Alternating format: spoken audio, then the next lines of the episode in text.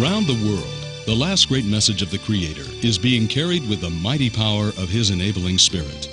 Millions in Russia, America, Africa, Australia, and 200 other countries are saying yes to Christ. Where the people once languished in the valley of the shadow of death, the light of the everlasting gospel is now shining. John and Beverly Carter, whose calling has led them to minister in many countries, now invite you to join them for an exciting hour of discovery. As the Word of God brings hope in despair, light in darkness, meaning in confusion, joy in sorrow, and life in death.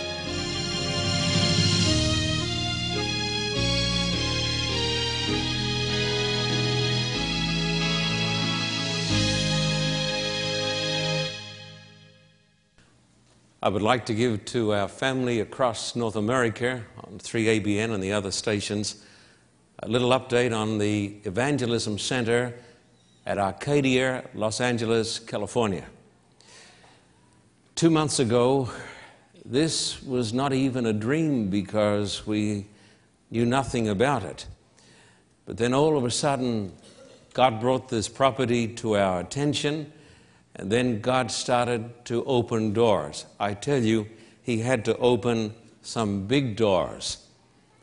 People, my friends across North America say, How much? Well, I said, We need to find a million dollars. They said, Well, that's expensive. And then I said, Deposit.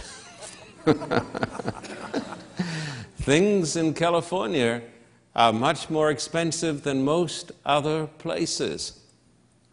And God has called us to minister here in this great metropolis, one of the great cities of the world. The cost of the facility, not including closing costs, is $3.1 million. And when I first went and looked at the property and took Beverly and members of my team, I said, Surely the presence of the Lord is here.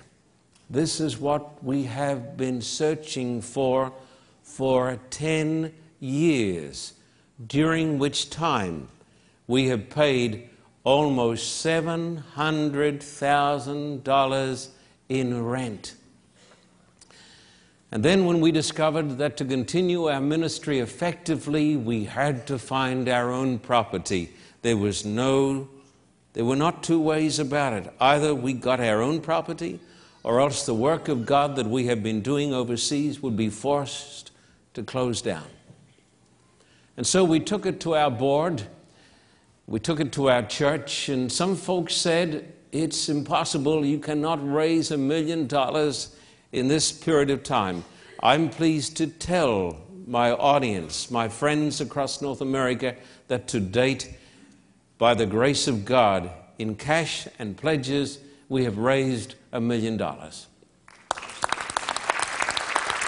However, however, to secure the loan, we have discovered that the bank demands more than a third. We had figured on one third. We now must raise $400,000 in the next two or three weeks. And we believe it is doable because we believe in the God who supplies our needs. What difference is it going to make when we get this property, which is situated in one of the most beautiful places in the LA complex, Metroplex? You see, it looks out into the mountains, it has a large parking lot, it has a magnificent auditorium. It has what we prayed that God would give us, only more so. What will, be, will we be able to do? We'll be able to use this building seven days a week to preach the gospel of Christ and to make television and radio programs that will stretch right across North America and go into the ex Soviet Union. We believe that we are on target because we believe that God is leading us. And we would like to say to our dear friends across North America who are watching, particularly on Three Angels Broadcasting Network, please join us in this great outreach of faith. Listen, we are living in the last days. We believe that Jesus is coming soon, And we believe that the mission of the church is to preach the everlasting gospel. For this hour we came into the world. And we're asking you to stand with us in this great project. And please, as God speaks to your heart, write to me, John Carter, Post Office Box 1900, Thousand Oaks, California, 91358. Thank you in Jesus' name. Okay. Just a few days ago, I received an emergency phone call from Vadim in Russia. Most of you folks here have met Vadim because we brought him over a year or two back. Vadim, for a number of great evangelistic campaigns, has been my translator. How old is Vadim? He is 22 years of age. Every year he conducts eight evangelistic crusades. Already, this young man who had been training to be an Orthodox priest has baptized more than 3,000 ex communists and atheist. And he told me, We are having real problems. He said, I opened up a campaign just a few weeks ago. And he said, Before the meetings were underway, the Russian government officials came in and turned us out of the auditorium because of religious prejudice. He said it is becoming more difficult to preach the gospel in this great land, the lands of the ex Soviet Union. And I said, What are you doing now, Vadim? He said, We've moved to another city. I said, Is it cold? He said, No. I said, What is the temperature? He said, Minus 20. But it's been colder. What is the auditorium like? Is it heated? No, auditorium is not heated. How many people are coming? A thousand people are coming. Are you having any problems? Yes, he said, continual problems. We have threats upon our lives. I said to him, Why, Vadim, is a young man like you doing this work? He said, Because, Pastor Carter, men and women without Christ are lost. He has received invitations, like many of his brethren, to leave Russia and come to America where he can be paid a good salary. I said to him, Vadim, how much are the brethren paying you? He said, $77 a month. Los Angeles has been inundated with a flood of Russian speaking people. 600,000. They've come to this country to get away from the cold and the poverty and the hunger and all of those awful things that have happened since the collapse of communism.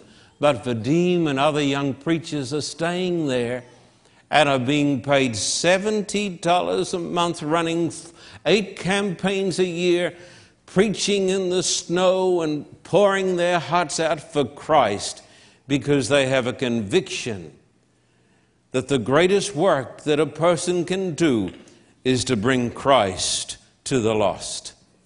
And you may say to me, but it's wonderful to know that they're being supported by a great world organization that is paying for these crusades. Alas, it is not so.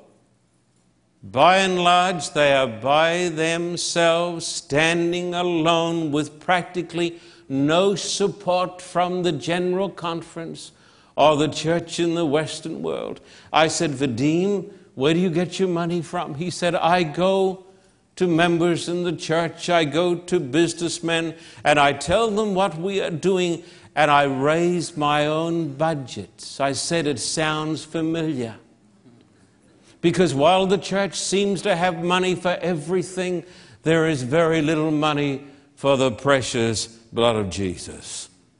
I said to Vadim, today take courage because he called me also because I'll be in Russia in about eight days' time. I'm going there to support my brethren. I said, Vadim, you are underpaid, but I want you to know you're following in the footsteps of Jesus. You're following in the footsteps of St. Peter and St. Paul, John Huss, Martin Luther, John Wesley, these great men who were called to do the most important work, the work of the church. You say, but running committees is the work of the church. My friend, it is a work that needs to be done only to help the preachers of the gospel. The work of the church is to preach the gospel like George Whitefield, who came to this country preaching the gospel with a Methodist doctrine and who would preach with such fervency that after preaching he would cough blood. Somebody said of him, Christ, the Son of God, hath sent me, o'er the widespread lands, mine the mighty ordination of the nail pierced Vadim is walking in the footsteps of the saints of God, including men like George Vandeman and HMS Richards, and dare I say it, Danny and Linda Shelton. The question is why do people do this? Why does Vadim do this when he can come over here and he can get a comfortable job in a comfortable church and work 30 or 40 hours a week and be paid how much more? 80 times? I don't know. Many, many times more. He does it because being a minister to him is not a profession, it is a calling from God. Not a profession transcends being a profession, it is a calling from God. He is doing it as we are trying to do it in a humble, small way because the Bible commands it. I want you to take your Bible today, dear friends, and turn with me to Matthew 24 and verse 14 to the words of our Lord.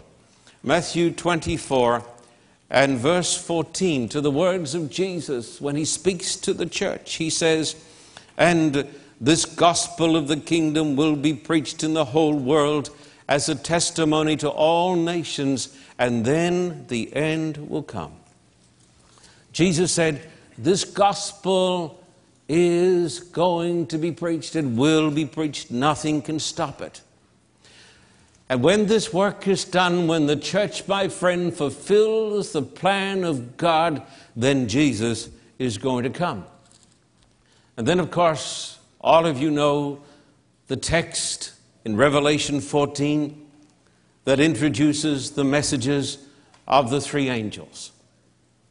And Revelation 14 and verse 6 says, I saw another angel flying in the midst of heaven having the everlasting gospel to preach unto all those who live on the earth, to every nation, kindred, tribe, tongue, and people, saying with a loud voice, Fear God and give glory to Him, for the hour of His judgment has come. Now, it is obvious to a person who reads the prophecies of Revelation that these words are exceedingly significant, and these words are symbolic. Because when the Bible talks in Revelation 14 about an angel flying in the midst of heaven, it is not to be taken literally. This angel flying in the midst of heaven is a symbol of God's last message that goes to the world. It is a symbol of a great religious movement composed of boys and girls.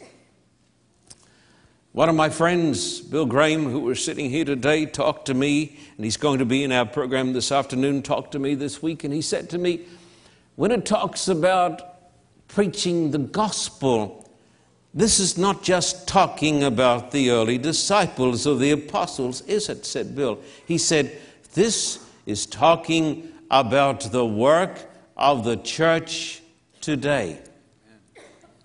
And may I remind you that you and I are the church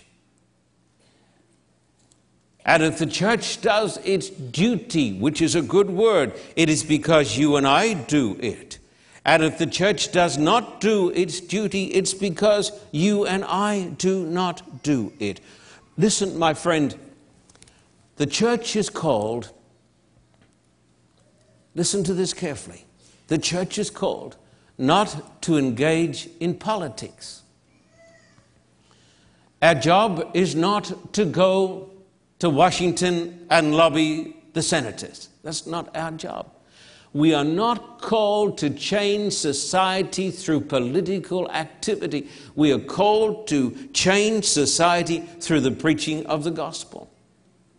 The purpose of the church is none of those things. It is not building utopia here on this earth. No, no, no. It is not to build a heaven on this earth. It is to take people from this doomed earth and to take them to heaven. May I say this to you, and I look into your eye today. The purpose of the church is not primarily to run a welfare system. We are called to help the poor, but that is not our primary mission. Our primary mission is not to build hospitals. It is good when we do so. God calls us to heal the sick. But listen, our primary mission is to preach the gospel. And for every dollar that is built, spent on a hospital, we ought to spend a hundred dollars on men like Vadim to preach the everlasting gospel. And this is the teaching of the Word of God.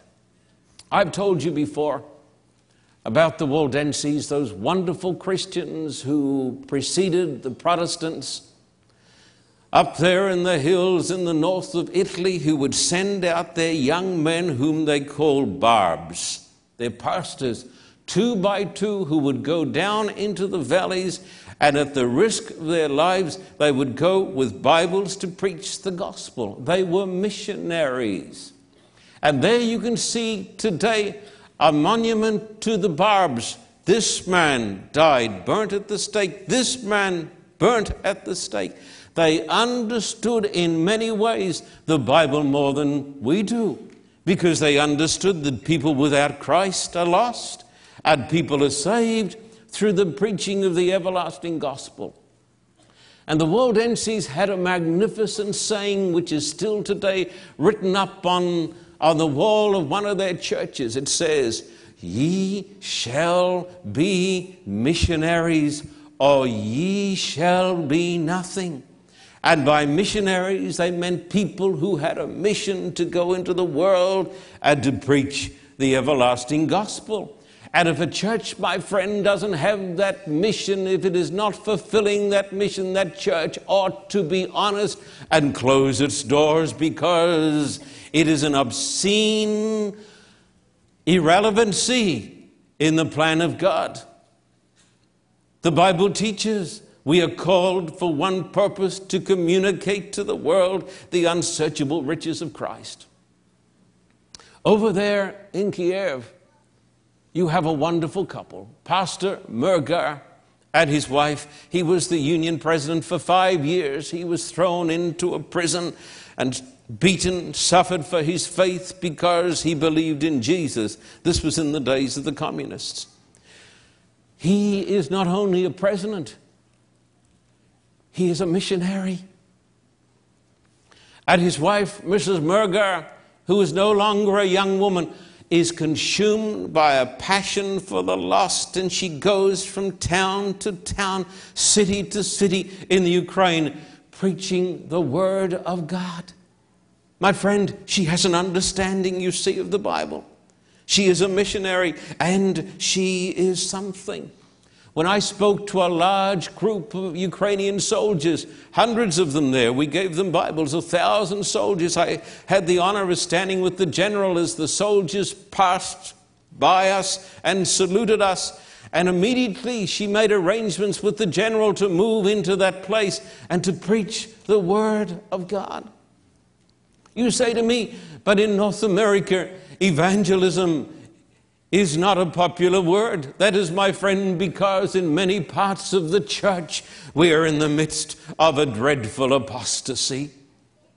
This is not universal, but in many parts of the church and our own church, there is a dreadful apostasy.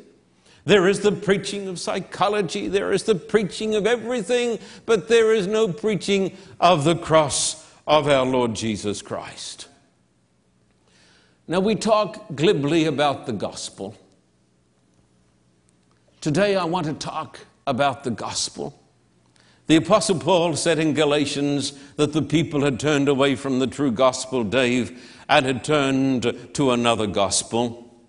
There is only one true gospel. It is like the word love, a wonderful word, but tremendously misunderstood. There is only one true gospel, and people who say we're preaching the gospel are preaching anything but the gospel.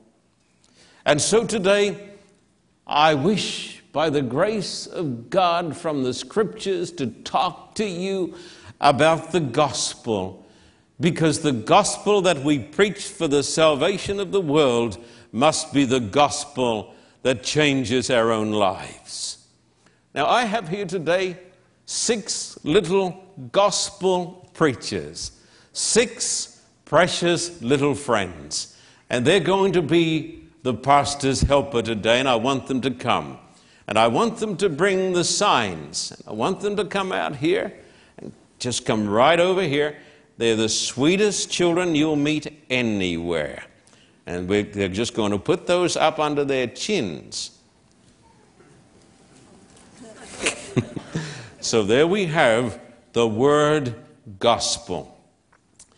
I want you to remember this word today. What is the gospel? For some people, it is simply music.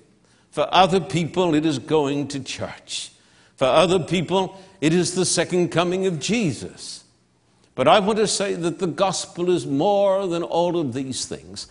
The first word, you notice, of the word gospel, that is the Greek word for good news, is G. Well done, sweetie. Excellent, before I even nudged you. And the gospel is about God, and the gospel is about grace. Remember this the gospel is not advice. It is not going to some lectures taken by a fast talker, a salesman on self improvement. No, the gospel is not self improvement. It is not advice on how to balance the budget or any of those things. The gospel is the good news about God and the grace of God. Are you doing okay? Is it all right here? You happy? It's all right. It's not so bad. Is it? Your mummy's proud of you, I can tell you this. This is one video she's going to buy. now, listen to me. On one occasion, Jesus said, I want you to follow me because I'm going to a certain place. And one of the disciples said, Lord, Lord we don't know the place. Uh, how can we know all about this? And then the disciple said, Lord, if you show us the Father, That'll be good enough for us. And Jesus said, If you've seen me, you've seen the Father. Now, the great question that we need to ask ourselves is this this is fundamental. What is God like? Because your perception of God will determine the sort of person you are. If you think God is a hard judge, you will be a hard judge on your children, your spouse, and everybody else. If you think God is cold, then you're going to be frozen. Your perception of God determines the person that you are. And Jesus said, if you want to know what God is like, look at me. What was Jesus like? Jesus was kind and compassionate and forgiving and strong. And the children loved him. He said, Let the little children come unto me. He didn't care if they put their sticky fingers on his new suit but today don't push it. Jesus, listen to this. God, Jesus, was not churchy or religious.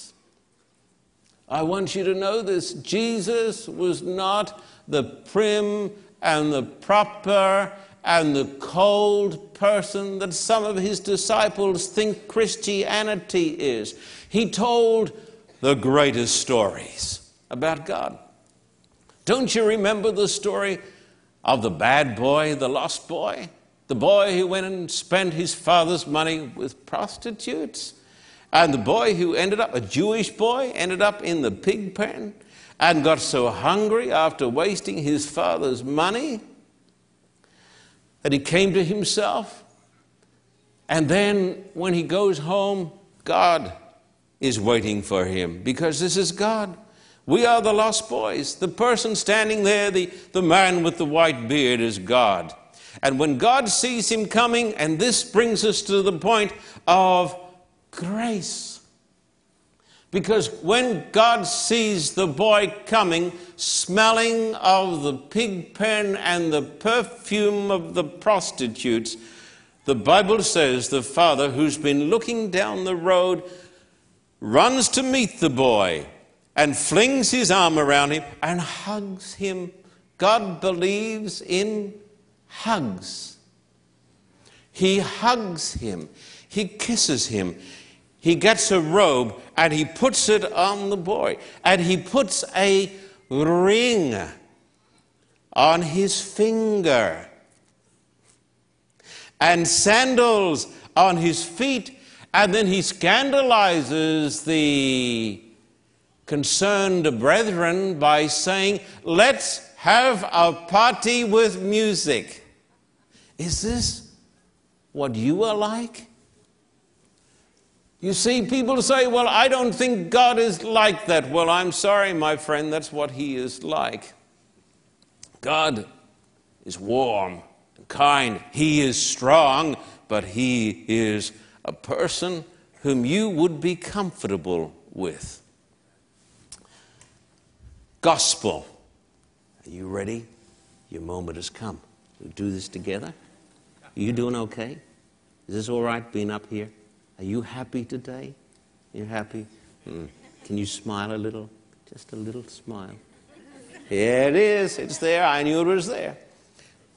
And O stands for original sin and only Son. Unless you understand original sin and only son, you won't understand the gospel. People say, but that's the term that the Catholics use, and I really don't like that. Well, of course, the Catholics also believe in the Bible, they also believe in the Trinity, and they believe in the Last Judgment. What is the dogma? Now, we don't believe everything that our dear Roman Catholic friends believe on original sin, but the Bible talks about a sin that was done by Adam.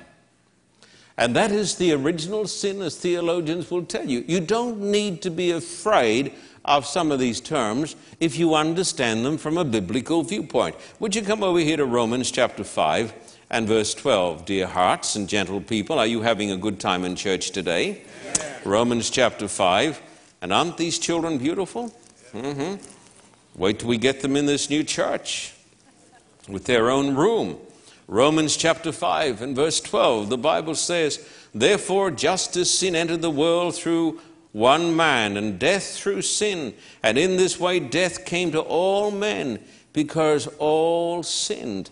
This is not the teaching of a man, it's the teaching of the Bible that sin came into the world through Adam. And because of Adam's sin, we are all infected with this vicious, death dealing virus of sin. This is why little babies who consciously have never done anything right or wrong die because the human race came under the dominion of death because of sin. Every one of us is infected. Every one of us is affected. The Bible says, David says, I was born in sin, and in sin did my mother conceive me. We are born sinners. We are born with propensities and tendencies to evil. And because we are all lost, the Bible tells us that God so loved the world that he gave his only Son so that whoever believes in him shall not perish but have everlasting life. Let me tell you about this word, only begotten, as it appears in the King James Version. It comes, I'm told, by some of my scholarly friends, and once upon a time, years ago, I did study Greek but I've forgotten most of it, 99% of it. But the word only begotten is the Greek word monogenes, and it means the only one of its kind. For instance, in Hebrews 11, we are told that Abraham had a son whose name was Isaac, and he was the only begotten boy. But bless your heart, didn't he have Ishmael also? So, what does it mean when it says that Isaac is the only begotten? It means that he was the only one who could do the work that God called him to do. And the ancient Greeks had a legend about the phoenix bird. This bird that would die and then it would be resurrected from in the fire. They called it the only begotten, the monogenes. And Jesus is the monogenes. He is the only begotten Son of the Father. There is nobody else like him in the whole of the universe, my friend. There is no person like Jesus because Jesus is completely unique. You see, he is fully God and he is fully man. And in the councils of heaven, millions of years, how long ago, I don't know, the Trinity met together and it was decreed in the councils of heaven that the second person of the Godhead would come down to this earth and die on the cross for our sins because of the sin that had come into the world that has affected and infected all of us. And uh, here we come to S, which stands for salvation. Everybody needs salvation. But only those who recognize that they are sinners feel their need of salvation. And I want you to look at the next word here salvation by and through suffering. You and I do not merit salvation through our suffering. No, no, no. But our salvation was bought at an awful price. The Bible says, in the days of his flesh, he offered up to his Father prayers with crying and tears. On the cross, he went through hell. For the guilt of our sins, the nails drove in when him they crucified. Never think that salvation is free.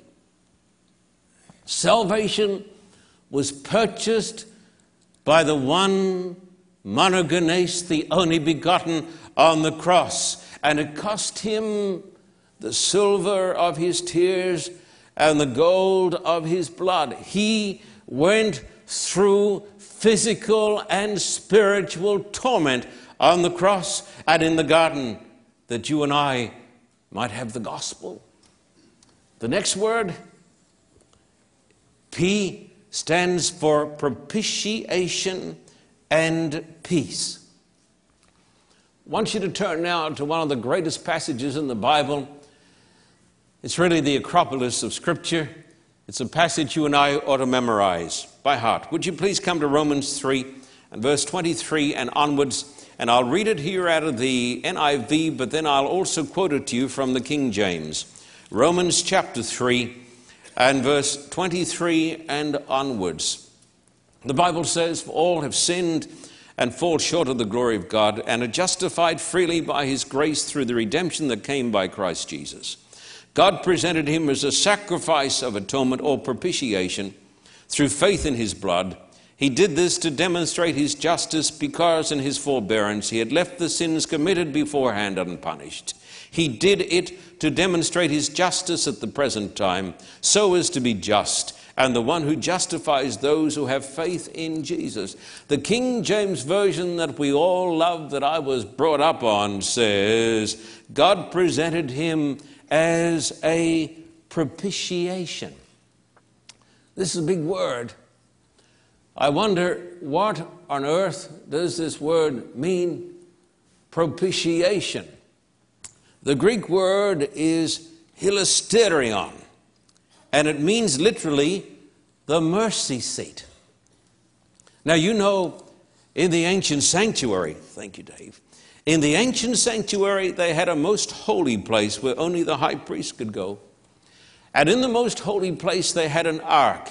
In the ark was the law of God that every one of us has broken a million times.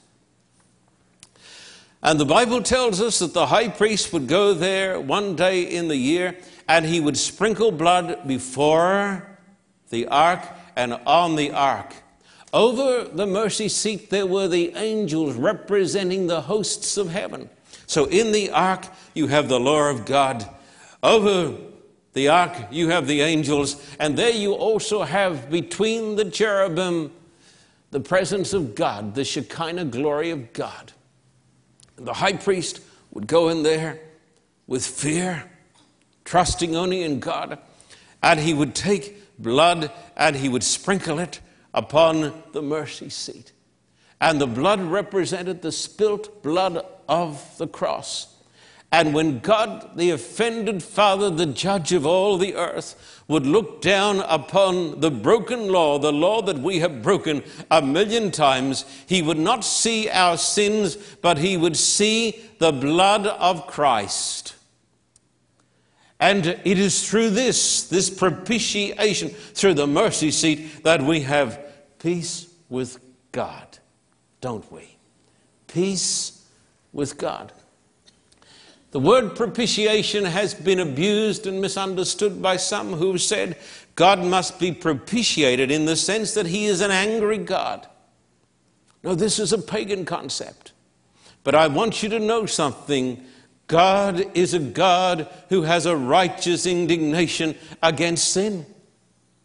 And when you read this text in Romans chapter 3 in the, in the NIV, it says, God gave him to be a sacrifice, thus turning away wrath. Turning away wrath. Was there wrath on the cross? You say, "I these are strange, strange concepts. My friend, there was wrath on, on the cross. The wrath of God was directed against Christ who had become sin for us.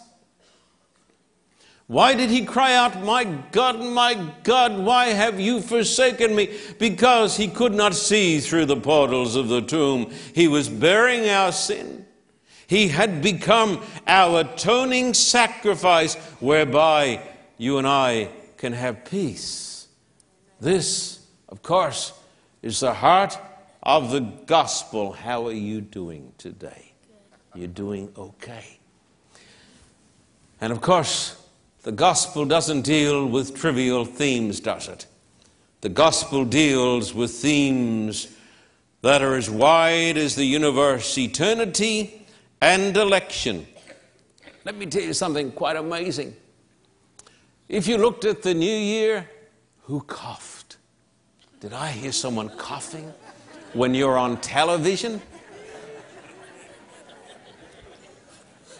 I can see you. That was a lovely cough. I have never heard a nicer cough in church. I watched the New Year celebrations, and of course, I looked at Sydney. And uh, you'll remember that magnificent fireworks display at the Opera House where we have held meetings, and there was the great arch of the Sydney Harbour Bridge and they turned it in for a while into a waterfall. You remember seeing this?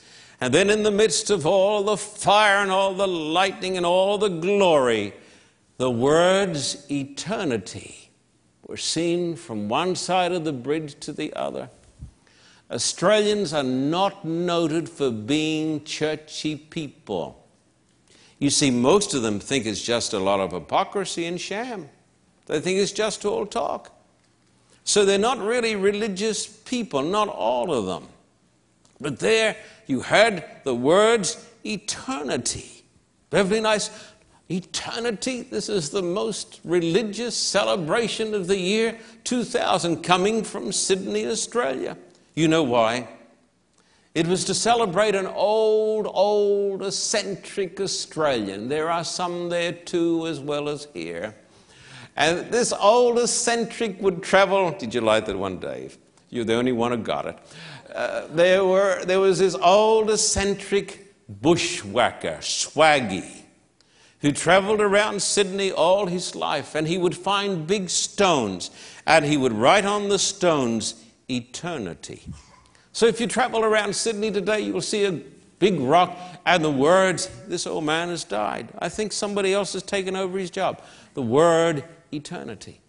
He was an old man who wanted to call attention to hard driving, materialistic, capitalistic Australians that there were more important things than buildings and bridges and cars and refrigerators, that the most important thing was eternity. You see, earthly things will pass away, but only he who does the will of God will abide forever. Only God is eternal. And the good news of the gospel is that you can spend eternity with God. And here we have the word, and you're doing so good the word election. People say that's a word that makes me embarrassed. It's like predestination. Sorry, my friend, it's a Bible word. The Bible talks about God's elect, it talks about people being called by God. That's what election is. I believe, I do not believe in Calvinism that God has called some to be lost and called some to be saved. I believe that God would call every person to be saved. And I want you to know today that God is calling you. But whether you're going to be saved or not, whether I'm saved or not, is determined by whether we say yes to God. You say, one young man was confused about the doctrine of election. He said, I don't like it. And he went to an old pastor and said, Can you explain it to me? Yes, my boy, I can explain it to you. Election? Oh, he says, Did you know God has an election just like the Americans do to bring in a president? But there are two people who will always vote for you. You can count on two votes in God's election. The devil will always vote for you because he wants you. And God will always vote for you because He died for you. And He said, The good thing is, my boy, you have the casting vote. And that's how it is, my friend. You and I today have the casting vote so that if we choose and give our lives to Christ, we can be with Him forever. The gospel. How are you doing, sweetie pie? You're doing fine. Let's have a look over here. L stands for liberty, and L stands for life. When Jesus came, one of his first sermons, he said, The Spirit of the Lord is upon me, because the Lord has anointed me to preach the gospel to the poor. He has sent me to bind up those who are broken, and those who are burdened. And then he said, He sent me to proclaim liberty to the captives, liberty to the captives. You and I are the captives of sin without the grace of God. When I spoke in Irkutsk to that vast audience, I was conscious of the fact that I was talking to people, thousands of them who had been sent there during the days of Stalin as prisoners. I was talking to prisoners. But my friend, there is a slavery worse than communism. There is the slavery of Satan. And Jesus came to purchase our salvation through suffering. He was our propitiation. He has called us and elected us for eternity that you and I might have liberty. Of course, this country saw a time of dreadful slavery. But the day came when Abraham Lincoln proclaimed the emancipation of the slaves. And when Jesus died on the cross, he proclaimed the emancipation of the human race to the people who would accept it. And there's another word with liberty comes life. Jesus said, I have come that they may have life. This is John 10. I've come that they may have life and have it more abundantly. And, precious friend, this life is not just life in eternity, but it's life now. When you have Christ, you start to live. The good news of the gospel is the greatest news in the world. It is the mission of the church to proclaim this news. God's grace, victory over original sin through the only Son, salvation through suffering on the cross, our propitiation who brought us peace, our atoning sacrifice. For all eternity, we are His elect, and He gives us today liberty and life now. One last little part of our drama. Can you all turn them around? And I want every person to look today at the gospel. Listen carefully to this.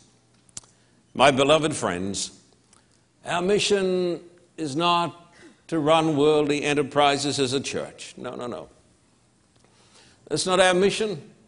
Our mission is to proclaim the gospel of our Lord Jesus Christ so that people can be saved.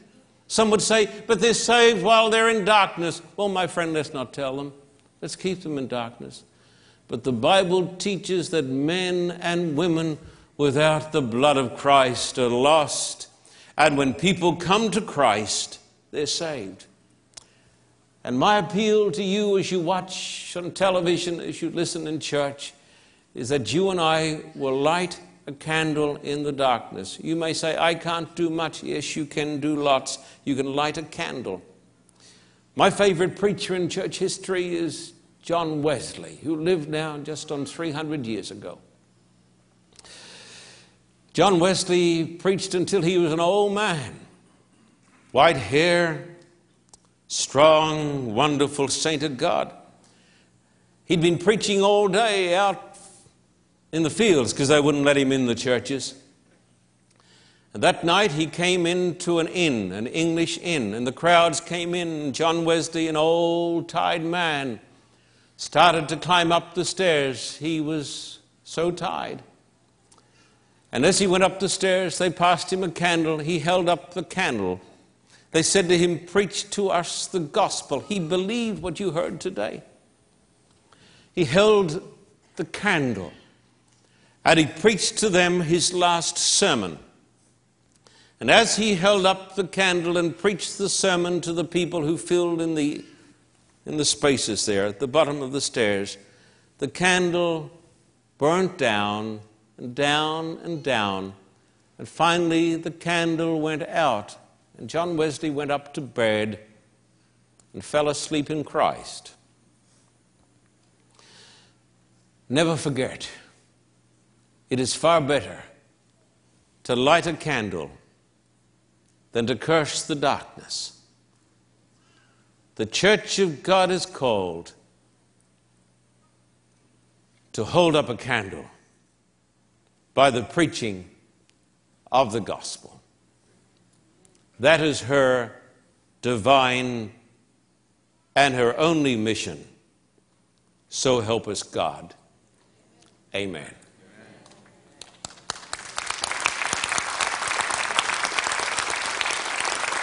Now we're going to pray. Let us bow our heads. Father, we thank you for the gospel. We thank you for the good news of Christ. We thank you that he became our propitiation, that he brought us salvation through suffering.